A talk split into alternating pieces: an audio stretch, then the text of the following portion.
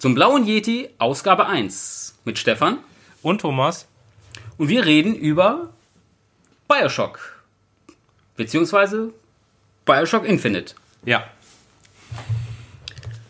Ähm, das Ganze unterteilt in sieben mehr oder weniger ausgiebig erzählenden Kapiteln. Mhm. Und wir starten am besten direkt mit dem allerersten ja, Teil, und zwar das Spiel als Spiel. Ja. Welches findest du besser? Schwer. Ähm, also rein von den, von den, von den Spielmechaniken her. Ja. Ich habe mir ja die äh, remasterten Versionen für die vier gekauft, für die PlayStation vier. Und da auch nochmal beide Teile gespielt.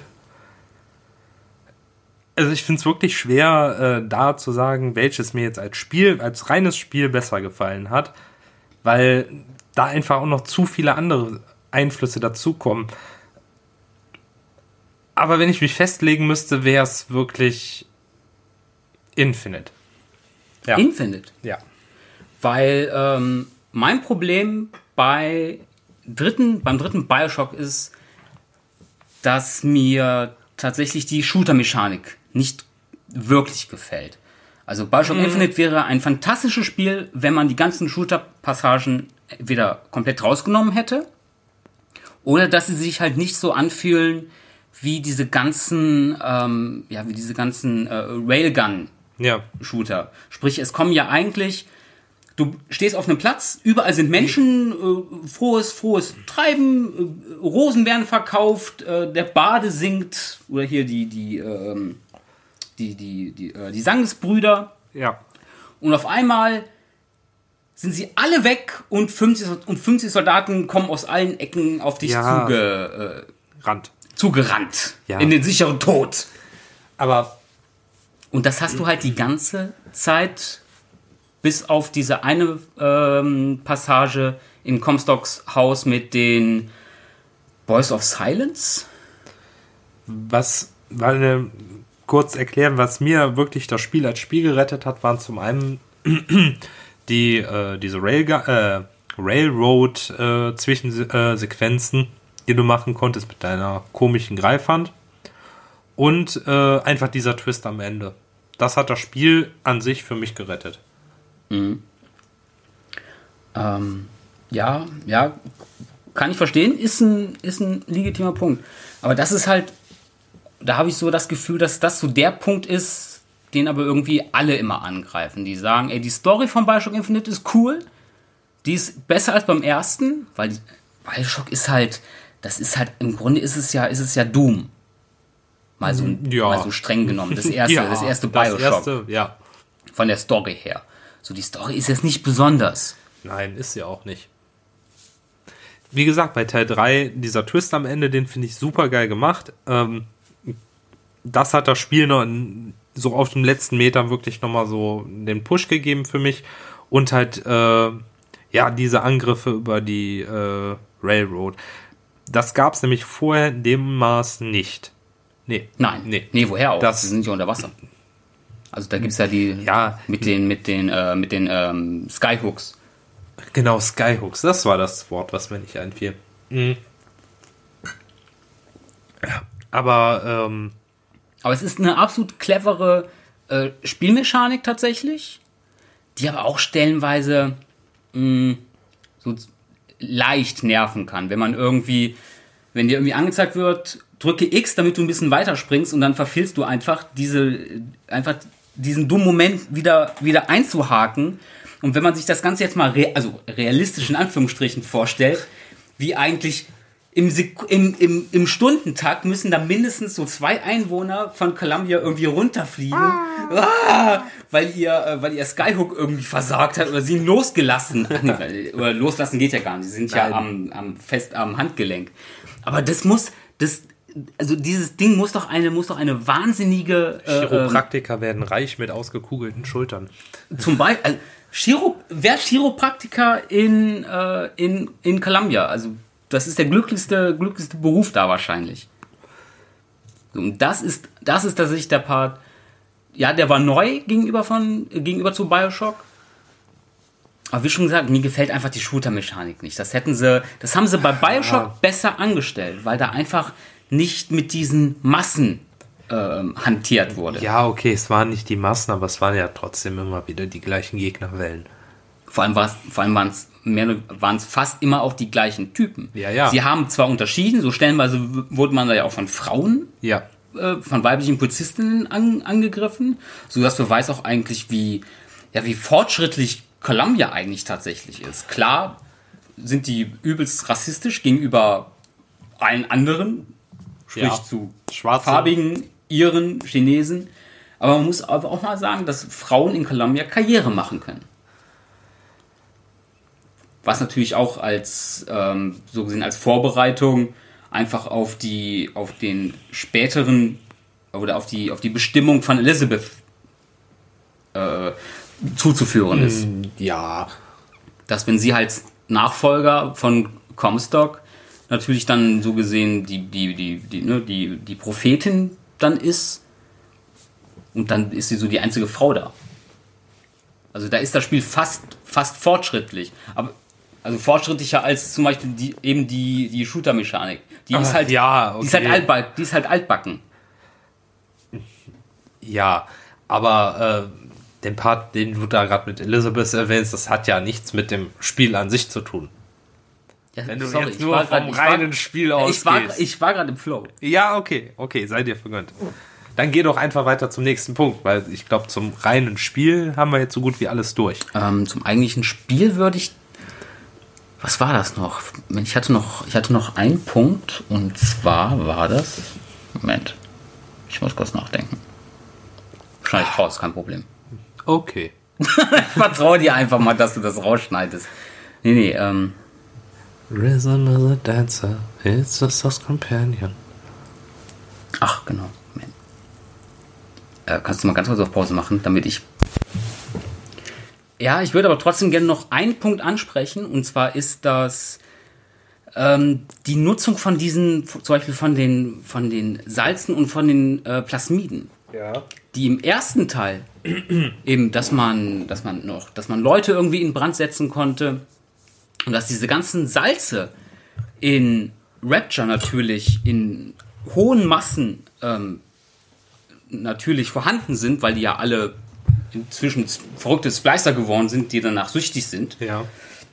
Und das war tatsächlich ein Punkt, der mir bei BioShock Infinite so ein bisschen sauer aufgestoßen hat, weil du bist ja an allen Ecken auf diese, auf diese, ähm, auf die Salze, die Salze gestoßen und dass man, dass man die einfach so nachfüllen konnte in einer Gesellschaft, die ja absolut friedlich ist. So, mal abgesehen davon, dass Booker permanent in irgendwelchen Mülltonnen rumgammelte, um sich da Essen rauszuholen. Deswegen, so rein von der, die hatten, die hatten da einfach im, jetzt im, im dritten einfach Spielmechaniken, die sich mit dieser Welt total ja, gebissen haben. Das, ich haben weiß, sie, was du meinst. Das haben sie im BioShock besser, Aber besser ich, ich glaube, äh, das war auch ein Kritikpunkt der Community damals gewesen, dass es halt so schwer war, an diese Plasmide ranzukommen. Und dass sie es dadurch einfach einfacher gestalten wollten. Mhm. Ja, aber es beißt, aber es ja. beißt sich halt so gesehen mit der, mit der eigentlichen Logik der Spielewelt ein bisschen. Hast du recht, klar. Wer findet schon vierundzwanzig Schrotpatronen im Mülleimer? Ja, vor allem Essen. Ja, Apfel, okay. Aber der holt da, der holt da, der holt da komplette, komplette Käseräder raus. Oh, wenn es danach geht. Ja, ich wollte es nur, ich wollte es nur angemerkt haben. Ja. Dann kommt der zweite Punkt. Wir hatten eben, ich habe eben schon so ein bisschen, ein bisschen von Elizabeth geredet. Das sind einfach, ähm, das ist nämlich der Punkt, dass ich das Gefühl habe, dass auch gerade im Angesicht einer, einer Verfilmung, dass die Figuren von BioShock Infinite besser sind als die von BioShock, weil streng genommen hat BioShock einen wirklich interessanten Charakter. Und das ist noch nicht mal die Hauptfigur, sondern das ist Sander Cohen. Gebe ich dir absolut recht, ja. Ähm. Es würde also als Film eigentlich gar nicht funktionieren, weil... Ähm, du spielst halt BioShock äh, eins halt wirklich nur aus der reinen Ego-Perspektive. Du siehst dich nie selber. Du, wei- du weißt über nee, deinen Charakter... Du siehst dich ja nur kurz, äh, kurz, kurz am Anfang. Anfang. Ja, aber du bist das ganze Spiel über relativ gesch- gesichts- und geschichtslos auch, finde ich. Deine Geschichte wird dir nicht so nahe gebracht, wie es in, in äh, Infinite ist. Mit Booker ja. DeWitt. Was die ganze Geschichte in äh, drei halt auch noch viel spannender macht, sind dann halt diese äh, das Zwillingspärchen, was auftaucht und dir dein, halt deine Lebensgeschichte quasi erzählt. Die Lutes. Genau. Rosalind und Robert. Ja. Wo es ja auch, wo es ja auch the- ganz nette, ganz nette ähm, Theorien zu gibt, dass sie ja eigentlich ein und die gleiche Person sind aus einem anderen Universum ja, jeweils. Ja. Und das finde ich halt auch tatsächlich, das finde ich so einen ganz, einen ganz netten Gedanken eigentlich. Und ähm, und für mich fühlt sich einfach im, Bi- im ersten BioShock einfach Jack oder halt Jack Ryan, weil er ja, weil ja am Ende rauskommt einfach, dass er einfach der Sohn von ähm, ja. von von Andrew Ryan ist, dem Gründer von ähm, von Rapture. Und bei ihm habe ich immer so ein bisschen das Gefühl gehabt, er fühlt sich an wie die Hauptperson aus Doom. Ja. Wie heißt die Hauptperson aus Doom? Genau, keine Ahnung. Sie hat auch keinen Namen, ist aber ja. nur das, der Space Marine. So, und das Gefühl, so halt total austauschbar. Meiner Meinung nach. Genau, und, des, und deswegen hätte ich zum Beispiel erhebliche Probleme damit gehabt, wenn man jetzt gesagt hätte, wirklich, okay, wir verfilmen BioShock, wenn schon aber die Hauptfigur ein absoluter Niemand ist. Oder so gesehen, dessen Geschichte nicht offensichtlich ist. Weil das eigentlich Tolle an BioShock, an dem ersten, im Gegensatz zum dritten, ist nicht die Geschichte. Das eigentlich Tolle ist das Spiel als Spiel und die interessanten Story-Ansätze, das ist alles Lore, die im Nachhinein erzählt wird, mhm. die innerhalb des, innerhalb des Spieles in den... Ähm, Ach Gott, wie heißt es in den in den ähm, in den Sprachnachrichten, die man ja, überall ja, findet, Audiotagebüchern, von diesen Audiotagebüchern, von diesem gigantischen Bürgerkrieg, der da im Vorfeld ja, stattgefunden ja. hat. Das eigentliche Interessante ist eigentlich das, was du dir im Nachhinein zusammenliest. Ja. Im Gegensatz zu BioShock Infinite. Ja. Da ist die eigentliche Geschichte das Interessante. Richtig. Da, oder oder die Geschichte, wie das Spiel, äh, wie das Spiel die Geschichte erzählt. Dadurch fühlst du dich auch verbundener zu dem Charakter und du willst auch mehr einfach erfahren über ihn. Was sind seine Motive? Warum ist er jetzt auf einmal äh, in äh, Columbia angekommen? Richtig. Warum? Was war das? Äh, warum? Warum sitzt er da am Anfang mit den äh, mit den beiden Zwillingen an diesem in, in dem in dem Ruderboot? Ja. So, wir werden ja genau wie er, ähm, werden wir da ja einfach reingestoßen. Richtig. Was ist dann dieser, in seiner Detektei los gewesen? Was hat es mit diesem Baby auf sich? Das willst du ja auch wissen. Genau, von welcher, von direkt welcher, in die Story welche Schuld, ist. welche Schuld soll da die ganze Zeit ähm, getilgt werden? Ja. Booker, bringen Sie uns das Mädchen und tilgen Sie die Schuld. Und, ähm, aber tatsächlich habe ich festgestellt, dass es aber doch in den, dass sich die Figuren aber doch sehr, sehr ähnlich sind im Ge- im Vergleich von äh, BioShock zu BioShock. Ich sage jetzt einfach BioShock drei, weil mir Infinite irgendwie... Okay. Ich habe immer das Gefühl, ich, ich glaube, wir sprechen es jetzt schon falsch aus. Und dass wir aber zum Beispiel mit ähm, Zachary Hale Comstock, dem Gründer von ähm, Columbia, ja ein, jemanden haben, der erst ganz zum Schluss auf dem Luftschiff wirklich zu einer, zu einer greifbaren und, und nahbaren Person wird, weil die ganze Zeit ähm, hören wir ja immer nur, immer nur seine Stimme. Und da ist das Spiel eigentlich genauso wie im ersten Teil mit der Figur von ähm, Atlas. So, wir, se- wir, ja, okay. wir sehen Atlas ja nie, weil Atlas ja auch ergo eigentlich nur ein alter Ego ist von äh, Frank, Frank Fontaine. Ja. Und genauso verhalten sich halt die, die beiden Figuren, dass sie eine Art, ähm, ja, wortwörtlich Motivationstriebfeder für den jeweiligen Hauptcharakter sind.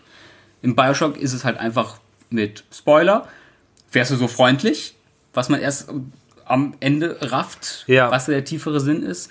Und im BioShock Infinite ist es einfach dieser Satz von, bringen Sie uns das Mädchen und tilgen Sie, und tilgen Sie die Schuld.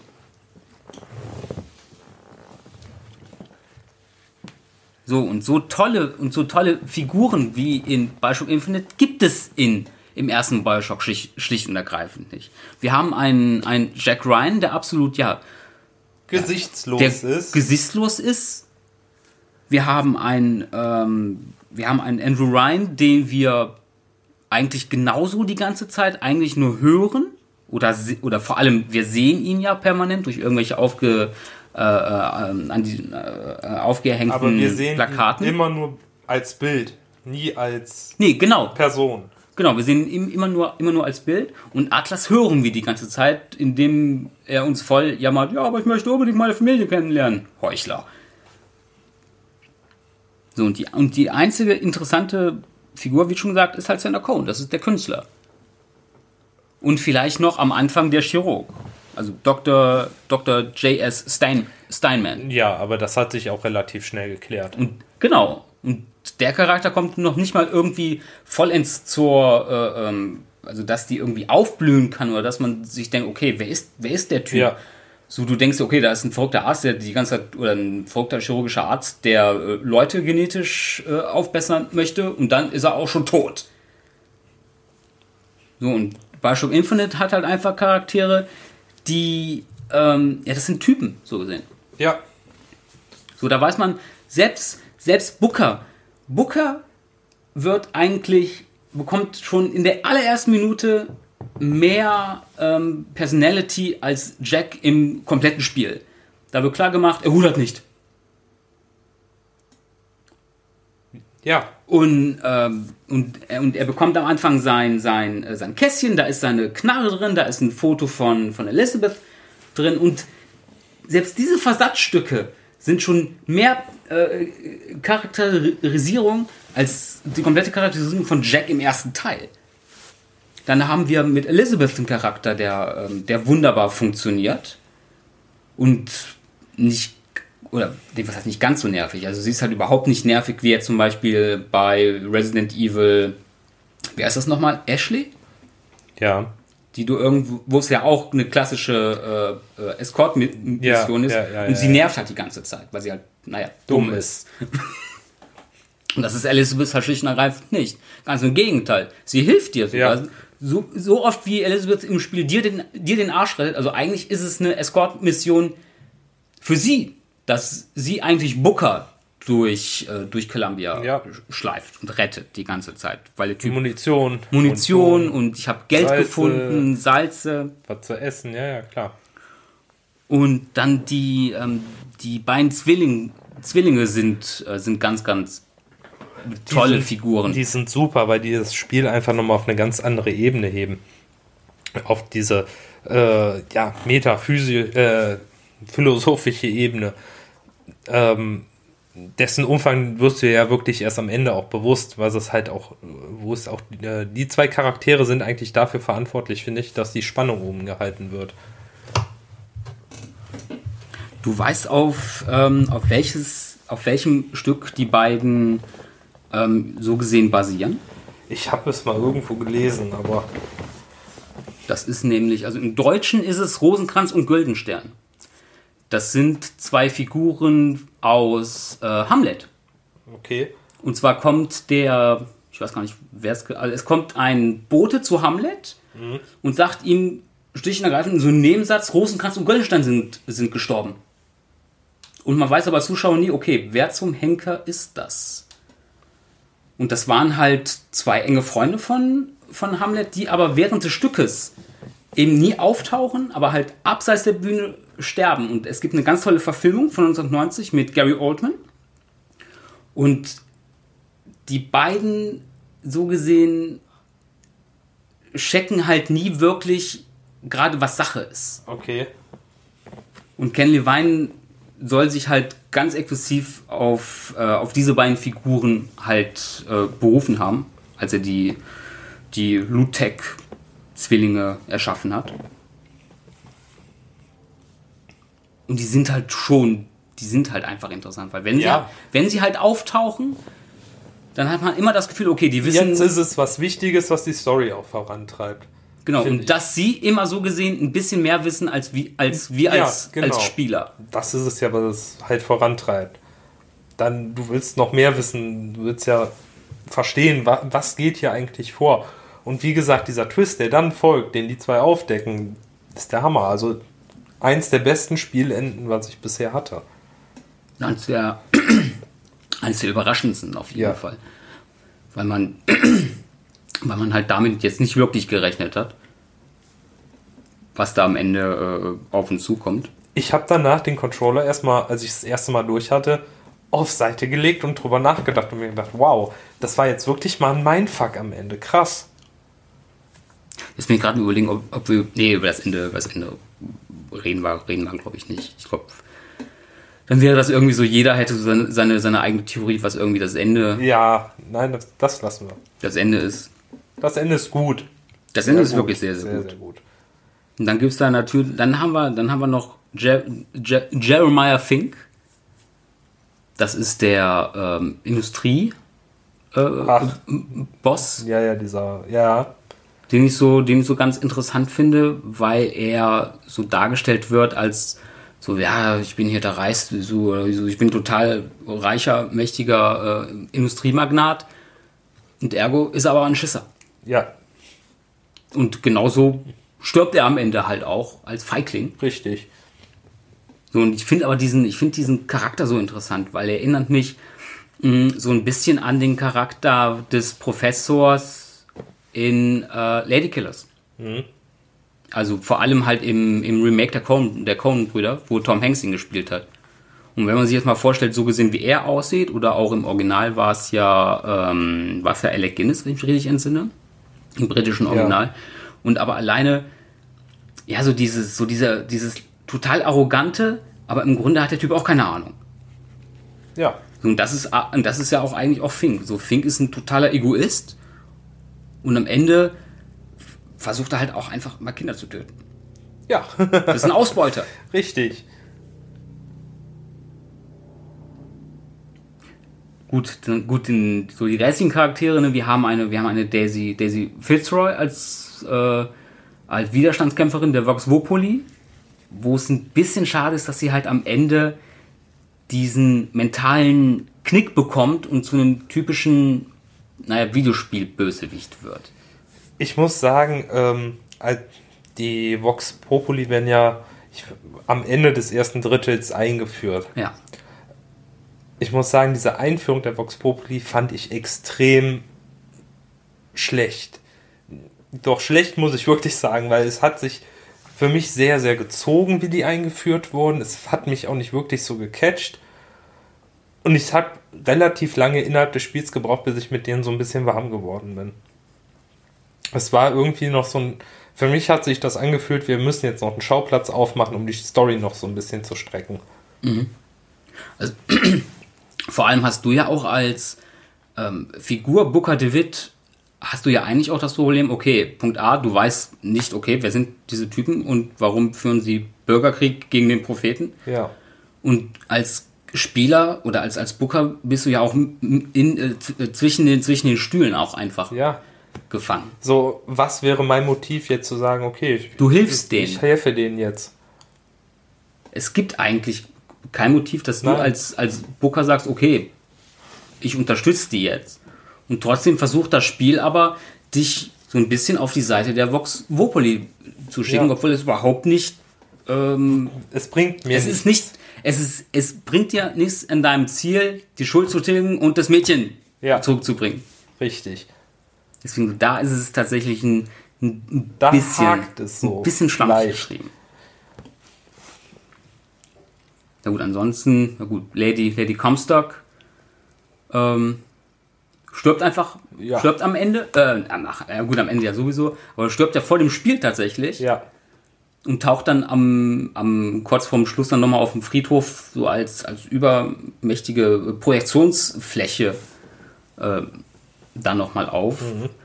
Hätte Potenzial gehabt tatsächlich. Fand ich, ich nämlich den, auch, weil die Storyline fand ich interessant. Weil ich diese, die, ich finde die Figur der Lady Comstock, so was man, was man im Nachhinein über sie, über sie erfährt, mhm. tatsächlich interessanter als das, was man im, im eigentlichen Spiel ein bisschen aus ihr, aus ihr gemacht hat. Ja. Da wird sie halt am Ende so zu einem, zu einem, ja auch wieder, zu einem Videospielbösewicht. Ja, Richtig. Zu, zu so einem, zu, oder noch nicht mal, ja, zu so einem Endgegner oder zu so einem Zwischengegner, ja, einfach.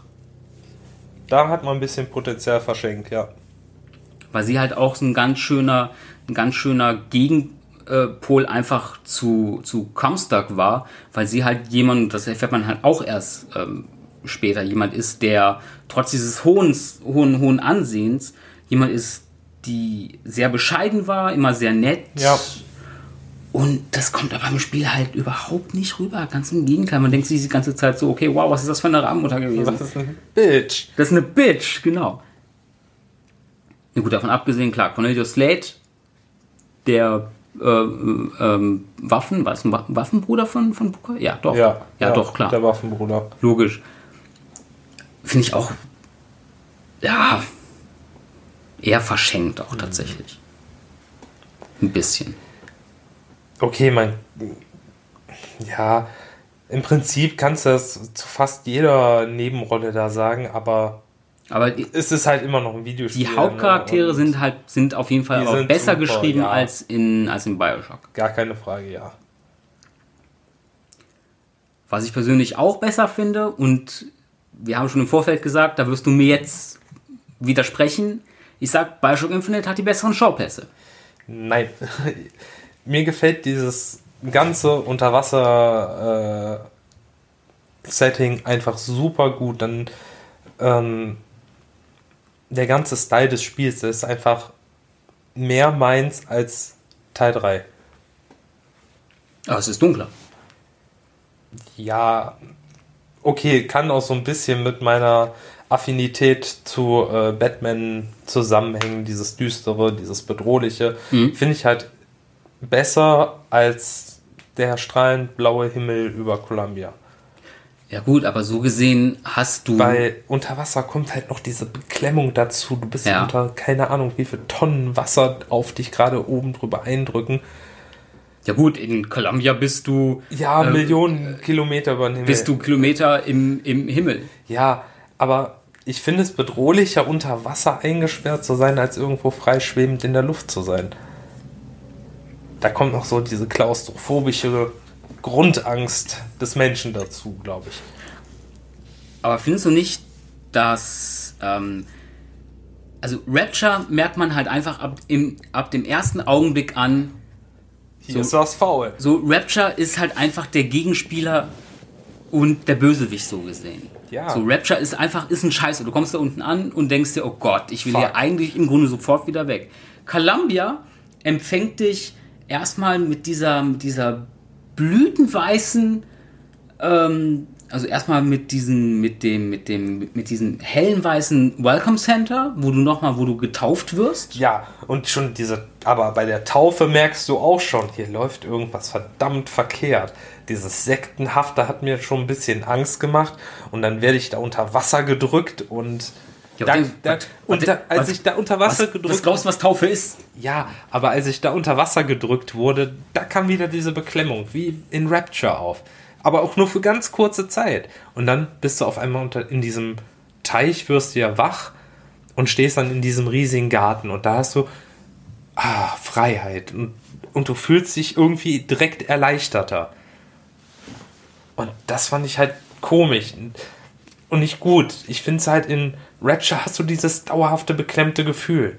Aber, aber wirst du nicht lieber irgendwie, ähm, also möchtest du direkt so, m- möchtest du direkt wissen, okay, das hier wird jetzt einfach mega scheiße für, mega scheiße für dich.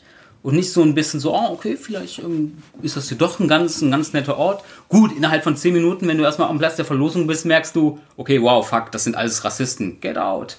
Und... Ich finde es halt interessant, wenn du ein Spiel spielst und dauerhaft unter Spannung stehst einfach, wie in Rapture. Du mhm. hast, also nicht so vordergründig, wie es jetzt zum Beispiel bei Spielen wie Dead Space ist, wo du weißt, okay, gleich kommt wieder irgend so ein Jumpscare oder sowas. Dann Obwohl die Spiele in der Beziehung gar nicht so, gar nicht so unähnlich ja, sind. Aber äh, BioShock eins hat zwar Jumpscares, gar keine Frage, aber nicht so viele. Du weißt, es könnte immer irgendwas passieren, aber deine Angst schwillt so langsam ab. Aber sie wird immer auf so einem gewissen Grundniveau gehalten, mhm. auch unterbewusst. Und das macht die Intensität nochmal so einen richtigen Ticken intensiver, finde ich, weil du hast diese Grundspannung, weißt jederzeit, könnte etwas passieren, aber du denkst ja, okay, jetzt gerade bin ich hier um die Ecke, war schon ein Jumpscare, jetzt kann nicht nochmal was passieren. Aber trotzdem bist du immer einen Ticken vorsichtiger. Und in Columbia ist es einfach helllichter Tag, ein schöner Sommertag oder Frühlingstag. Und naja, dann wird es zwar auch mal zwischendurch Nacht, aber es ist trotzdem nicht die Art der Bedrohung, die ich halt in Rapture spüre. Wobei du aber, wobei du aber schon gerade eben so mehr oder weniger gesagt hast, dass dir, du hast tatsächlich, weil jetzt so ein bisschen Rapture als Videospiel t- tatsächlich betrachtet, weil du gesagt hast, okay, ich warte auf den nächsten Schockmoment. Aber wie hat sich denn so gesehen die Welt als Welt gefallen? Die Welt als... Äh weil ich meine, bei, bei, eben, bei BioShock Infinite hat man halt schon, schon, schon, diesen, schon diese zehn, zwanzig oder fünfzehn Minuten, je nachdem wie lange man sich da auftreibt, einfach bei diesem, bei diesem New, New Eden Square direkt, ja. direkt am Anfang, wo man, wo man in jede Ecke gehen möchte und oh, was haben wir denn hier? Und ein Barbershop-Quartett singt, ja, und ja, Leute ja. Äh, gehen noch rum und du bist direkt in diese Welt geworfen. Und das fehlt mir bei BioShock einfach. BioShock hat für mich einen wirklich interessanten und toll gestalteten Ort. Einen. Und das ist Fort Frohlich. Das ist dieses Vergnügungscenter, ja, eben mit gleichzeitig dem besten Charakter, nämlich Sander Cohen. So als ob die irgendwie ihre ganzen äh, ihre, ihre ganzen ihre ganze Lust einzig allein auf diese zwanzig, dreißig Minuten, die man da verbringt und, ja, die, so, die Fotos äh, schießen muss. Ja, ja, ja. So der Rest, zum Beispiel sowas wie, sowas wie ähm, zum Beispiel auch Arcadia, die, dieser, dieser, dieser Unterwassergarten, ja, den finde ich dafür, was man daraus hätte machen können, finde ich den fast ein bisschen verschenkt. Ich weiß, was du meinst. Du meinst, man hätte die einzelnen Bereiche, äh, Bereiche tiefer ausarbeiten sollen. Ja. Kann das, ich, ja, okay, den, den Punkt einfach. Kann ich nachvollziehen. Klar, du kannst bei äh, BioShock drei in das eine oder andere Geschäft mal reingehen, kannst dann eine Kasse plündern. Auch nicht leider in dem äh, Maß, wie ich es gerne gehabt hätte, klar. Aber von den, von den, von den Orten her finde ich, ja, die Dichte ist da einfach größer, bei, also bei Teil drei im Gegensatz zu Rapture. In die Teil, Dichte von äh, Spielwelten. Der wir Unterschied. Sollten, wir sollten darüber ein, eine Podcast-Ausgabe Ja, machen. Das sollten wir vielleicht mal demnächst irgendwann. Ähm,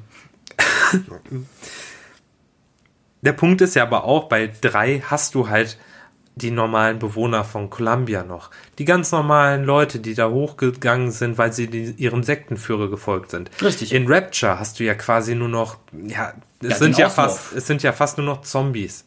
Es sind eigentlich Zombies. Es sind Zombies. Hochgradig abhängige Leute, die auf, den, auf der Suche nach dem nächsten Schuss sind.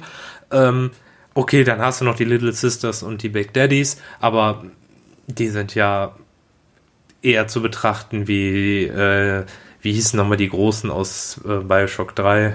Ähm, äh, die Bouncer. Äh, Handyman. Nee, Handymans, genau, Handymans. Ähm, nichtsdestotrotz, klar, da ist nochmal ein großer Unterschied unter, bei den Spielen. Und das ist halt auch, okay, der, der, in der Beziehung geht der Punkt dann an äh, Teil drei. Man merkt auch einfach, dass es tatsächlich das Rapture, man hat das Gefühl, tatsächlich in dem Videospiel zu sein. Man hat... Man hat Welt eins mit, dem, mit, der, mit der Ankunft in dieser, in dieser Halle und man kommt, mhm, ja direkt in, dieses Med, in, den, in, den, in den Medical Pavilion, genau, kommt da auf den ersten Gegner. So, das ist die erste oder sagen wir mal die zweite Welt. Und danach hat man einfach das Gefühl, dass einfach, äh, dass einfach Abschnitte abgehandelt werden, wie bei Super Mario. Jetzt kommt halt Welt zwei Komma null, das ist dann so gesehen, das ist dann Neptunes Bounty. Das ist dieser Hafen, den ich, ja, auch zugegebenermaßen noch, noch ganz cool finde. Auch, auch wie die Geschichte da erzählt wird, dass man so ganz knapp äh, ja dabei ist, irgendwie die Familie von, von Atlas ähm, irgendwie dann doch zu befreien, aber oh, es klappt doch nicht. Ähm, ich finde den Farmers Market tatsächlich als Ort ganz, ganz, ganz hübsch, aber halt als einziges wirkliches Highlight ist halt einfach, einfach Fort Frohlich. Und bei, und bei BioShock Infinite dagegen Das könnte ein bisschen was länger dauern. Ja, ich bin gespannt. Also jetzt kommen die tollen Orte aus BioShock Infinite. Also wie schon gesagt, eben den New Eden Square tatsächlich finde ich, finde ich sehr, sehr toll, einfach als Einstieg. Ähm, danach diesen, den, also zwischen dem New Eden Square und dem Platz der Verlosung kommt ja noch dieser Markt, der die Ach, ganze... diese, diese Ausstellung quasi, wo du, nee, ähm, doch, wo du dann erstes, wo du das erste Mal die, äh, die Kräfte auch kriegst. Richtig, was ja eigentlich mehr oder weniger ist wie so ein kleines Tutorial. So, ja. so laufen die Spiele, so laufen die Kräfte. Ja, ja, ja. Stimmt, und da kannst du schießen, da kriegst genau, du das erste Mal deine Kräfte. Und das finde ich ja, tatsächlich ja. extrem clever gelöst. Anstatt einfach zu so sagen, so, dann drücke jetzt einfach X, ähm, wird dir einfach in so zwei Spielen oder auch in zwei Schussspielen zum Beispiel gezeigt, okay, so, so funktionieren die Waffen, so f- funktionieren die Kräfte. Dass man im Grunde die, äh, die Kräfte, die Vigos, gar ja. nicht braucht, weil du kannst dich in BioShock auch einfach durchballern. Ist ja wurscht, aber Hauptsache, man hat es mir gezeigt. Ja. Dann finde ich auch noch direkt am Anfang die, äh, die Bruderschaft der Raben. Ganz interessant. Finde ich auch ein bisschen verschenkt, ehrlich gesagt. Stimmt, die aber auch, die stellenweise auch leider ein bisschen verschenkt sind, weil ich finde die sau interessant, man erfährt aber, man erfährt eigentlich nichts über die. Nee. Du gehst in den Versammlungsraum, tötest die, äh, verlässt das Gebäude und dann kommt dann halt der, der Anführer der Bruderschaft und den musst du dann auch noch umnieten. Ja. Bumm. Finde ich im aber ich finde das Haus als Haus, finde ich, ja, find ich interessant. Also diese, wenn man es so nennen will, diese Spielwelt innerhalb der Bruderschaft der Raben, dieses ihr Clubhaus, genau. finde ich sehr, sehr cool. Ähm, auch eine sehr, sehr coole Kraft im Übrigen, die man da kriegt. Die Raben? Raben ja. Die Raben habe ich aber oft, habe ich offen gesagt, glaube ich, habe ich nie benutzt wirklich. Ich, geht, ich kämpfe tatsächlich meistens, wenn ich eine Vigo benutze, dann Electro meistens... Bolt. Nee, auch noch nicht mal Feuer tatsächlich. Diese okay. Feuerbälle finde ich ganz, ganz toll. Oder, oder dass man die Möglichkeit hat, Geschütze zu, ja. äh, zu beherrschen. Ja. Übrigens auch nochmal ganz kurz ein Einwurf zur Spielmechanik, was bei BioShock auch besser war, dass es da diese Hacking-Spiele gab. Die Hacking-Spiele habe ich geliebt. Ich finde die richtig, richtig gut.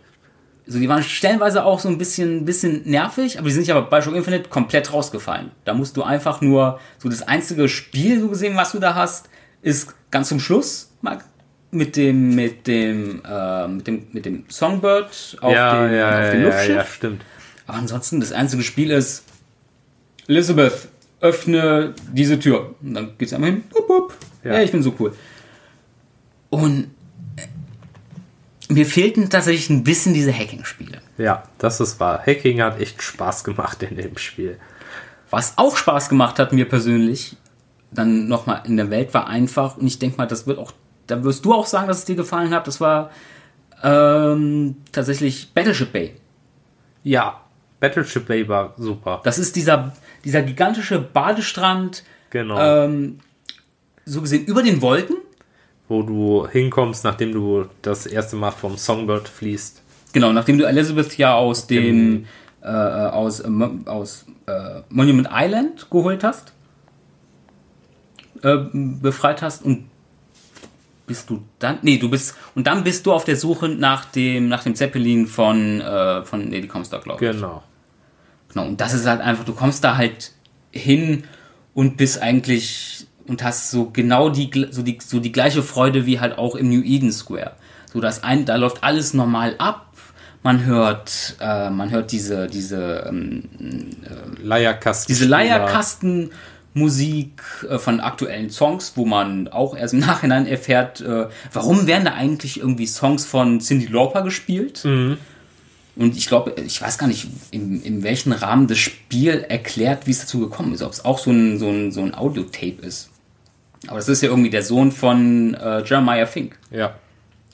Der durch diese Risse, die Elizabeth machen kann, hat er sie ja ergo, ergo plakatiert. Richtig. Wobei, wie kann man etwas pla- plakatieren, wenn man es zuerst gemacht hat? Clever.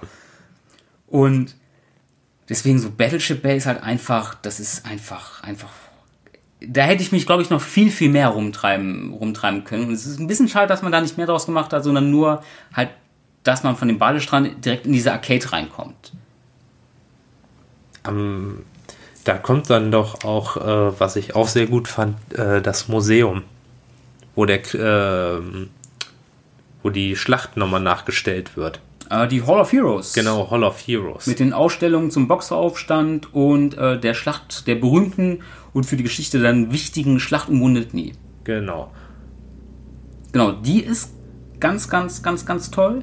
Ich glaube, die kommt nach der, tatsächlich nach der, nach der Main Street von diesem, von diesem Soldiers Field. Also der Soldiers mhm. Field ist ja, ist ja so gesehen, ist ja der Überbegriff, das ist dieser Vergnügungs- und Freizeitpark. Richtig, ja. Und dann gibt es ja diese, äh, und dann gibt's ja die, die ganz tolle Main Street mit dem, mit dem, äh, mit dem Restaurant auch, wo ja. man dann zieht den Hut mit dem, mit dem kleinen, mit dem kleinen Rätsel.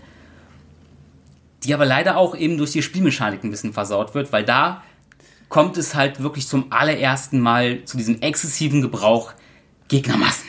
Richtig. Gegnermassen. Das sind, glaube ich, drei oder vier große, richtig große Wellen einfach ja. nur. Und dass dir das Spiel da leider keine wirkliche Verschnaufpause gönnt. Ja. Dass du dich einfach mal umgucken kannst. Das ist wirklich einfach nur Schießen, Deckung, Schießen, Deckung, schnell zur anderen Position, um Munition zu holen, ja. Schießen, Schießen, Schießen. Stimmt, das, das ist blöd. Das ist richtig scheiße. Das hast du in äh, BioShock eins in dem Ausmaß Nein. nicht. Eben, du hast ja auch nie diese, du hast ja auch nie diese Gegnermassen, die auf dich ja. zustürmen. Da kommen vielleicht maximal, kommen da mal vielleicht mal so drei, zwei, drei, zwei, drei von diesen, von diesen Splicer oder mal ein Big Daddy, aber das war's halt auch. Und wenn du den Big Daddy nicht angreifst, hast du erstmal auch nichts vor dem zu befürchten. Richtig, der greift dich ja, der greift dich ja ergo nicht an, weil er dich nicht als Gefahr sieht. Ja. Genau, also das ist ein bisschen verschenkt. Dann kommt das Spiel ja direkt ähm, nach Finken, sprich in diesen Industriekomplex äh, mit dem mit dem toll designten ähm, Good Time Club, mhm. den ich so ganz ganz interessant finde, wo man ja dann, nachdem man diesen, äh, ich glaube, nachdem man auch, glaube ich, eine einen mechanischen George Washington, glaube ich, glaube ich, besiegt hat, kommt man ja noch in dieses in dieses Zellen. Äh, äh, äh, in diesen in diesem Zellentrakt im, im Hintergrund. Ach, ja. So was so ganz... Und ich finde das Design einfach, einfach toll, weil es ein, weil es ein bisschen so diesen, diesen erdigen, ähm, ja, dreckigen ähm, Kontrast bildet einfach dazu, was du vorher äh, erlebt hast. Weil dort kommst du ja auch zum allerersten Mal Kontakt mit Leuten, von denen du gar nicht dachtest, dass sie wirklich in, äh, in Columbia existieren, nämlich die Arbeiter. Die Arbeiter. So die armen, die armen Säue da ein bisschen, die halt zusammengepfercht äh, wurden da mit, äh, mit in, äh, in äh, Shantytown. Wobei Shantytown aber auch nicht, ja, es klingt jetzt doof. Ich finde es aber auch nicht sexy Design tatsächlich. Richtig. Das ist mir auch gar nicht so in Erinnerung geblieben, jetzt wo du es erzählst. Ein eindeutiges Indiz dafür, dass es halt auch relativ uninteressant war. Mhm. Und darum... Also ich glaube, der eins... Also neben, wie schon gesagt, ich mag diesen Good Time Club, weil ich einfach diesen eigentlichen Club ganz gut designt finde. Und ich mag tatsächlich die äh, Werkstatt von äh, Shen-Li. Ja, okay, was heißt... Ja, sie, sie ist, ist sehr klein, also... Sie ist, also, sie ist zumindest einigermaßen... einigermaßen gut, gut Design und man bekommt halt diesen ganz netten Kniff halt so gesehen, dass du in eine andere Realität nachher kommst. Das ja, ist zumindest okay. schön, schön gelöst. Ja, schön gelöst auf jeden Fall, aber das Level an für sich oder das Design würde ich jetzt Es stinkt nicht. Ab gegenüber das, was du vorher ja. gemacht hast. Gebe ich dir, gebe ich dir recht. Dann haben wir noch, danach kommt Emporia mit der Downtown. Das ist kurz bevor du ähm, so gesehen zum, ähm, zur Bank des Propheten mhm. kommst. Das ist, da bist du auch irgendwann in dieser, in dieser gigantischen großen Halle. Ja. Mit den, ähm, ja, das ist, glaube ich, das ist, glaube ich, das Level, wo dir die ganzen Leute entgegen, entgegenkommen, weil sie, weil sie aus diesem, äh, weil sie aus dem Bereich äh, flüchten, ja, ja, ja, fliehen wollen. Ja, ja, überall ja, ja. siehst du noch Koffer und als, äh, als diese Evakuierung beginnt. Genau. Die, ähm, diese Passage, die finde ich sehr, sehr gut gestaltet, muss ich sagen. Also die ist dann das, wieder besser als alles das, ja. was vorher in Finken passiert ja. ist. Da ist inszenatorisch, glaube ich, irgendwie das Aufregendste tatsächlich dieser Ausbruch, dieser Gewaltausbruch von Daisy, wo sie halt droht, den Jungen irgendwie umzu- ja. umzubringen und dann von Elizabeth so ganz grausam mit der Schere irgendwie getötet Richtig. wird. Richtig. Also im Vergleich dazu stinkt der, der Mittelteil so wirklich ein bisschen arg ab, finde ich. Ein bisschen zu stark. Hm. Aber wie Dafür gesagt, finde ich das Ende dann wieder, dann wieder ganz gut. So, ich mag zum Beispiel auch die, Bank, die Bank des Propheten ganz gerne als Setting, weil es mhm. halt so ein Riesenkomplex ist und stellenweise hat das halt, das hat halt dieses totale Dishonored-Feeling. Das könnte ein Level aus Dishonored sein. Ja, ja. Wobei Dishonored, naja. Mit dem, Vor, mit dem Vorplatz, wo du ja auch noch, war das auch ein Bank des Propheten? Mit diesen, wo, wo, wo, wo du eine ganze Zeit lang, ähm, glaube ich, auch gegen, gegen einen von diesen, von diesen Josh, Josh ja, Washington. Ja, das sind zwei, glaube ich, sogar in dem Fall da. Doch, doch, doch, doch. So, dann wo komm- du den Vorplatz einnehmen musst, genau. quasi, und den verteidigst. Ne? Genau, und dann kommst du ja so gesehen in die, in die Bank. Und das ja. finde ich tatsächlich in Leveln auch nochmal, so da hat ich dann tatsächlich noch so mal wieder so ein bisschen, bisschen meinen, meinen, meinen Spaß dran. Wobei der Spaß dann tatsächlich nochmal gesteigert wird durch Comstock House. Mhm. Durch dieses, ähm, also klar, vorher bist du ja noch auf dem, auf dem Friedhof mit Lady Comstock mit dem, ja. mit dem Ding. So, ja, ist halt, mein Gott, ist halt ein Friedhof. Ne? Da könnte, glaube ich, der beste Spieledesigner nichts rausholen. Besseres draus machen als, es ist halt ein Friedhof. Und, aber Comstock House finde ich interessant, weil ich, ähm, als ich es nochmal nachgelesen habe, was Comstock House eigentlich ist, ich hatte vollkommen vergessen, dass es ja einmal dieses Schla- diese Schleichpassage ist, gegen diese, wie heißt denn, Boys, Boys of Silence, glaube ich. Ähm, das sind ja die mit diesen, ja, ja. diesen Alarmen. Die dann Alarm äh, schlagen. Genau, so ganz, ganz hysterisch dann irgendwie, ja.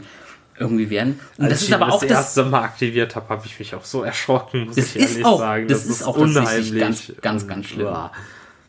Das sind aber auch, glaube ich, Figuren, von denen ich immer lese, dass sie im eigentlichen oder im, im, im eigentlichen Spiel, es gab ja in der Produktion, gab es ja einen harten Cut, dass sich das Spiel in eine komplett andere Richtung äh, mhm. entwickelt hat. Und, diese, und dieser Gegnertyp sollte eigentlich ähm, viel, äh, viel aktiver werden in dem, in, dem, in dem eigentlichen Spiel und nicht einfach nur in diesem kurzen Abschnitt, so, weil das irgendwie so, der irgendwie fünf Minuten geht. Ja.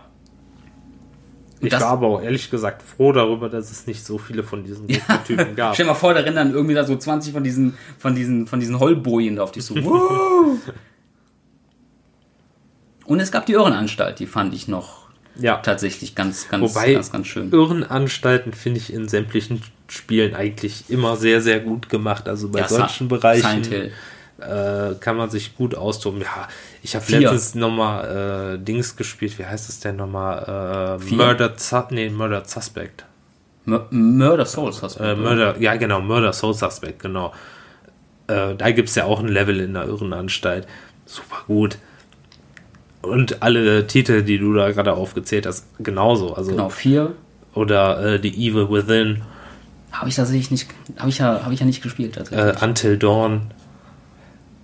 Okay, das ist ein Krankenhaus, keine Irrenanstalt, ja. aber halt sowas, diese Techniken sind... Oder halt Silent Hill. Silent Hill ist das, ist das, ist das Paradebeispiel.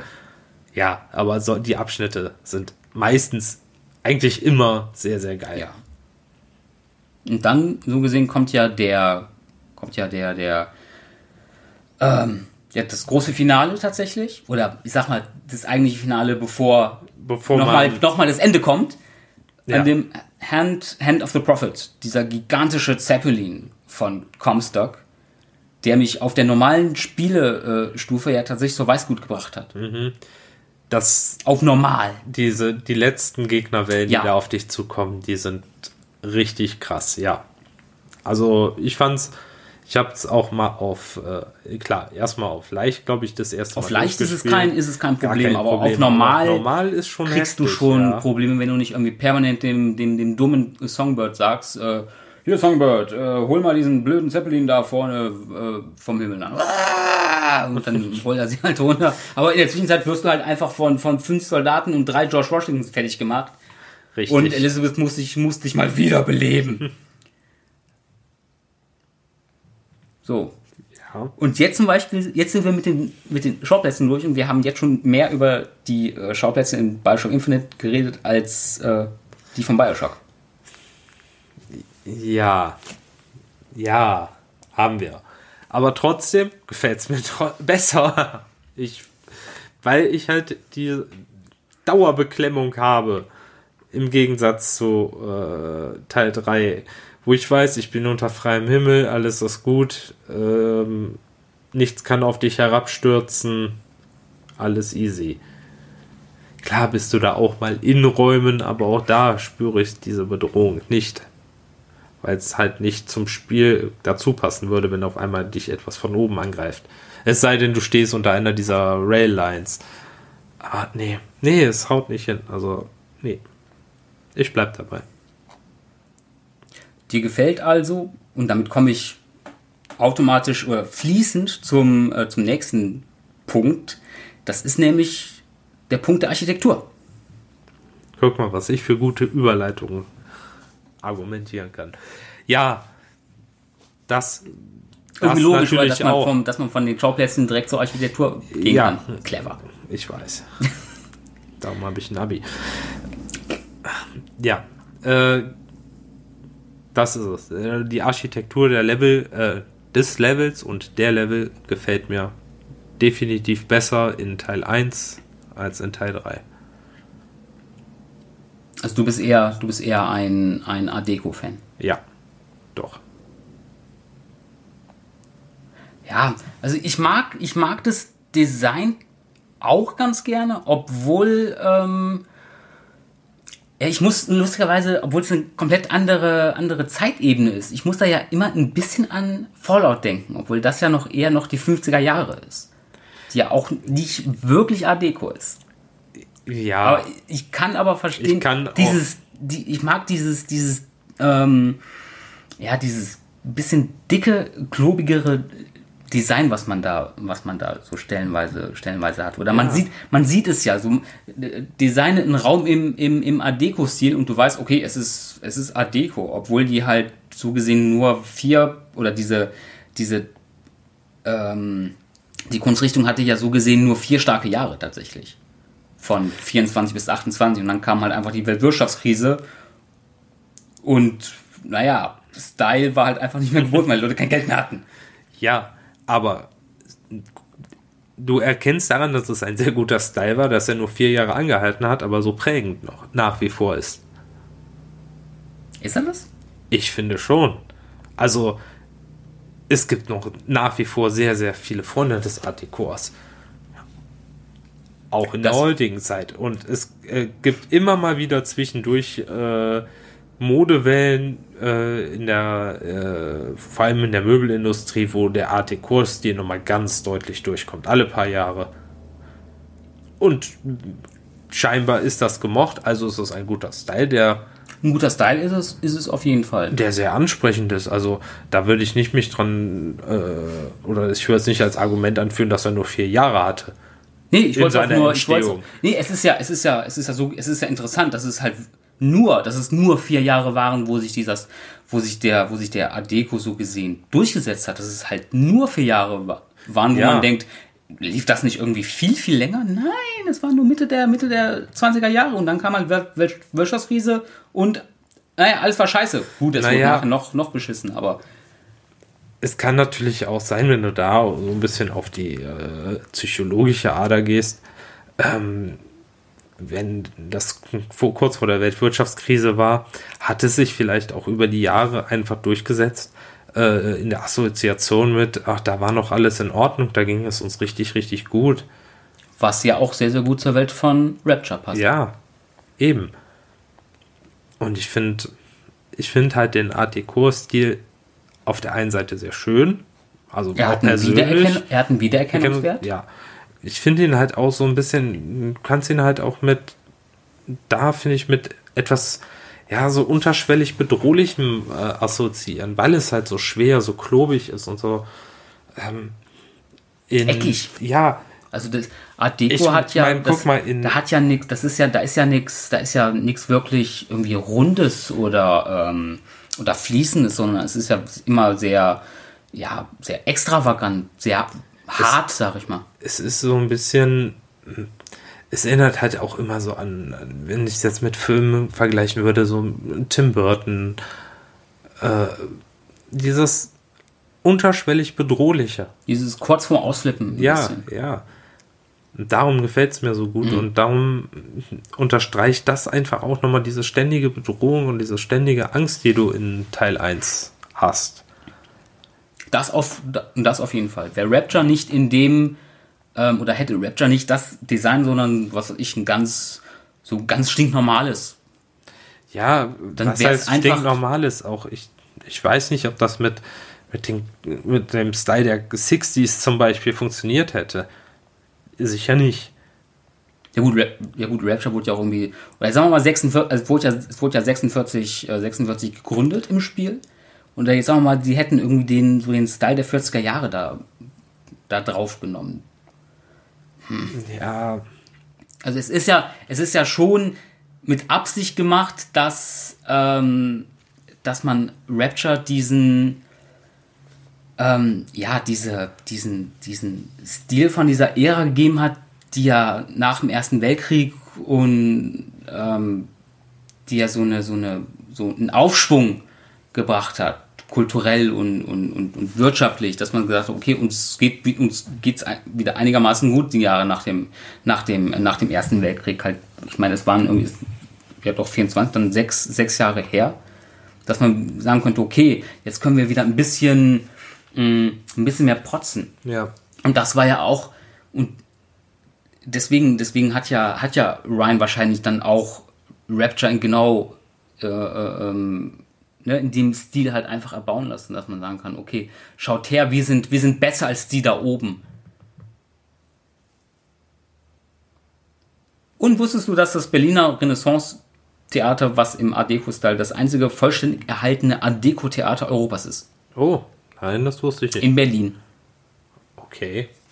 Und das Chrysler Building in New York ist ebenfalls Art Deco. Stimmt, ja. Wenn man sich jetzt mal so ein bisschen so die, so die Front äh, ins, ins Gedächtnis ruft, äh, passt das schon sehr zu, zu Rapture. Und ich würde dir äh, und ich würde raten, einmal nach dem, nach dem Pariser äh, Kino Le Grand Rex zu googeln. Das wurde neunzehnhundertzweiunddreißig gebaut. Und das könnte, das könnte halt auch original aus, ähm, das könnte original in, in, äh, in Rapture stehen. Dagegen steht tatsächlich die Architektur von BioShock Infinite und Columbia, die sehr beeinflusst worden ist durch äh, die World's Columbian Exposition achtzehnhundertdreiundneunzig, also mhm. die damalige Weltausstellung. Ja. Und das Lustige ist, wann wurde Rapture innerhalb des Spiels gegründet? Äh, Columbia, Entschuldigung. Columbia? Keine Ahnung. neunzehnhundertdreiundachtzig. Echt? Ja. Deswegen, ich glaube, ich glaube, Ken, Ken Levine hat es schon, hat es schon mit Absicht gemacht, weil man, ähm, du kennst die Weiße City? Oder mhm. die, die, die Weiße Stadt? Mhm. Ha, hast du auch irgendwie Bilder, Bilder vom, vom, vom Kopf? Äh, oder im Kopf, vom, vom Kopf. Schwachsinn. Im Kopf. Ja. Es ist, wenn man sich ähm, halt Entwürfe von diesen Gebäuden, die die, die, die, die da erbaut haben, zu ähm, im, im, im Vergleich ansieht zu Columbia. Es sind halt, es ist der gleiche Stil. Und ich finde, ich mag einfach diesen, ich mag diesen, diesen, ähm Moment mal. Ja. Kein Ding, wie schneit das? Ja, ja. Und ich mag einfach diesen, diesen Beaux-Arts-Stil extrem gerne, der inspiriert ist von, vom, so vom, vom Design der, der Römer und, und Griechen, was, was die, was die, ähm, was zum Beispiel die äh, Bauart der Säulen an, an, angeht und die ganzen, die ganzen Häuserfronten. Ja. Das aber auch das, ähm, ich, ich weiß, was du meinst, aber der, der, der Art Decor-Stil drückt einfach, finde ich, einfach da mehr aus. Ich meine, ähm, der, der Stil in Teil drei ist hübsch anzuschauen, gar keine Frage. Art Deco ist auch hübsch anzusehen, aber Art Deco geht da einfach noch einen Schritt weiter. Es ist nicht nur hübsch anzusehen, es vermittelt dir auch noch direkt was, finde ich. Weil...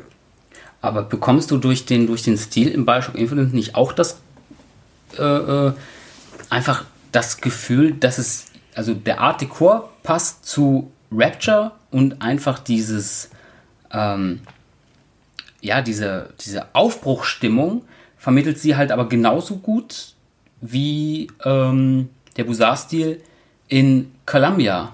Einfach dieses, ja, wir sind Wir sind halt wirklich so etwas, etwas, etwas Besseres als, als die Menschen da unten in diesem, in diesem Sodom, Sodom und Gomorra. Ich will nicht sagen, dass es gar nichts vermittelt. Nein, das nicht.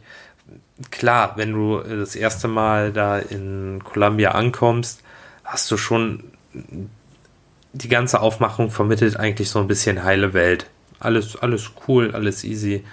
Klar, die Stimmung schwingt dann später, aber das ist das, was die Stadt die ganze Zeit ja versucht aufzudrücken und aufzudrängen. Hat aber nicht den gleichen Effekt bei mir.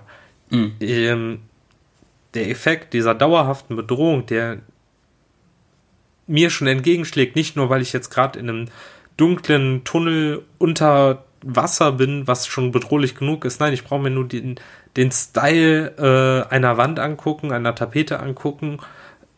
Und eines weiß, Posters? Und ich weiß, scheiße, das ist alles so bedrohlich. Das ist halt auch das, was, wo ich, was ich eben meinte mit Batman, das ist halt auch das, was in Gotham ist. Gotham ist ja auch sehr Art Deco-lastig. Komplett. Ja. Du hast halt dauerhaft die, äh, das Gefühl... Also die zumindest, Sch- zumindest bei zumindest, also zumindest bei, bei Burton ja. und, äh, und äh, Schumacher. Ja.